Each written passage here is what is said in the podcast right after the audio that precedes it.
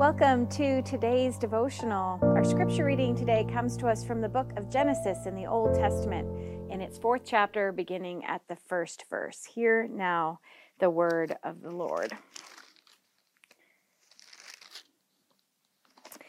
Now the man knew his wife Eve, and she conceived and bore Cain, saying, I have produced a man with the help of the Lord. Next she bore his brother Abel. Now Abel was a keeper of sheep and Cain a tiller of the ground. In the course of time came Cain brought to the Lord an offering of the fruit of the ground, and Abel, for his part, brought the firstlings of his flock, their fat portions. And the Lord had regard for Abel and his offering, but for Cain and his offering he had no regard. So Cain was very angry, and his countenance fell. And the Lord said to Cain, Why are you angry? And why has your countenance fallen? If you do well, will you not be accepted? And if you do not do well, sin is lurking at the door. It is its desire is for you, but you must master it. And Cain said to his brother Abel, Let us go out to the field. And then when they were in the field, Cain rose up against his brother Abel and killed him. And then the Lord said to Cain, Where is your brother Abel? He said, I do not know. Am I my brother's keeper? And the Lord said, What have you done? Listen, your brother's blood is crying out to me from the ground. And now you are cursed from the ground, which has opened its mouth to receive your brother's blood from your hand. When you till the ground, it will no longer yield to you its strength, and you will be a fugitive and a wanderer on the earth. Cain said to the Lord, My punishment is greater than I can bear. Today you have driven me away from the soil, and I shall be hidden from your face. I shall be a fugitive and a wanderer on the earth, and anyone who meets me may kill me. Then the Lord said to him, Not so. Whoever kills Cain will suffer a sevenfold vengeance.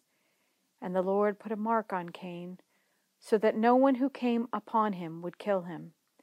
And then Cain went away from the presence of the Lord and settled in the land of Nod, east of Eden. This is the word of the Lord. Thanks be to God. Let us pray. May the words of my mouth and the meditation of our hearts be acceptable to you, God, our rock and our Redeemer. Amen.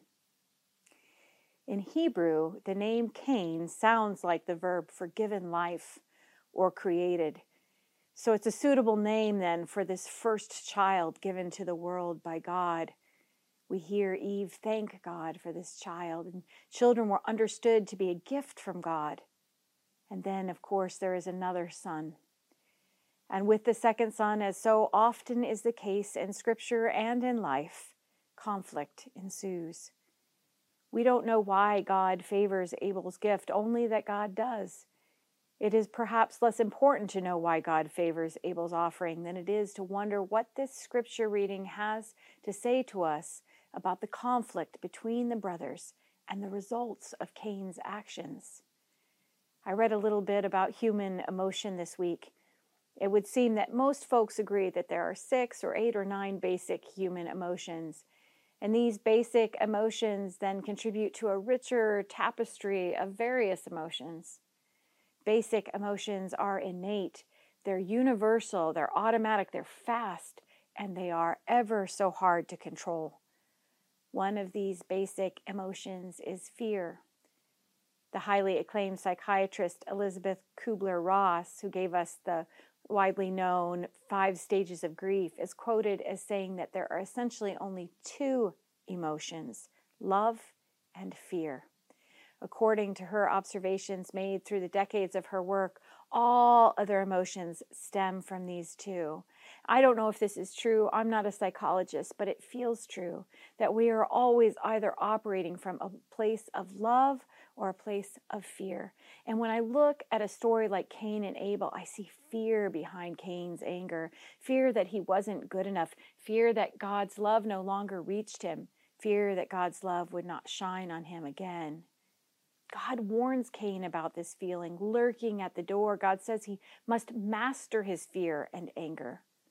Unfortunately, that's not the way the story goes. We live in a world where sin exists, and sin can be understood to be separation separation from one another, separation from ourselves, and separation from God. Sin can lead us to fear that we are not worthy of God's love and grace. So, what is fear then, if not sin? And the sin of fear is so common. For many of us, the fear we feel is informed by lessons and messages sent to us by the world around us and by the adults in our lives. Parents have favorites. Things are often not fav- fa- uh, fair in the way we wish they were. People with beauty and means seem to advance more quickly. And we have a sneaking suspicion that we're just not good enough. When we're little, we vie for the attention of our parents. We count the Christmas presents on Christmas morning. It can seem like there's only so much time in dad's day, only so much room on mom's lap. Late at night, when everyone is exhausted from the day, including parents, someone has to receive the last good night, the last back scratch, and the other siblings are left to sleep, fall asleep on their own. Undoubtedly, my kids have kept a keen eye on how much time I spend with each of them, and I'm afraid to say my guess is they would at times both say their father and I favor the other. I think this happens because we humans, we tend to want to treat love and favor as a finite resource. And we're left with this fear in our gut that somehow we're not good enough. We're not, we're going to be left alone. We're not loved, not really. Perhaps deep down we worry we aren't worthy of God's love. And so we lash out at others. And when we do, when we do, the irony is we're only hurting ourselves. God tells Cain that Abel's blood is crying out to God from the ground. And I have to believe Cain heard it too the sounds of the suffering Cain has caused. And he has to live with it. He has to work barren land and he's destined to wander alone? Does this mean that perhaps God doesn't love Cain, that Cain's fear proved to be true, that he will be hidden from the face of God forever? Of course not, because it's not that God curses the land, it's that Cain's sin curses the land. Cain's sin continues the curse that began in Eden. The land has been polluted by Abel's blood, and now it will produce nothing. What's more, we can know that God still looks upon Cain. God places a mark on Cain to protect him. The hand of God is on Cain wherever he goes. Because, friends, God's love and God's ability to forgive is not finite. Through Jesus, we know this to be true. The love and grace of God is without limits. These stories of familial conflict serve to teach us so much about the reliability of God's love. And they teach us about the importance of forgiveness and reconciliation. While we don't see Cain and Abel reconcile, we do see Esau open his arms to Jacob, and we see Joseph forgive and comfort his brothers.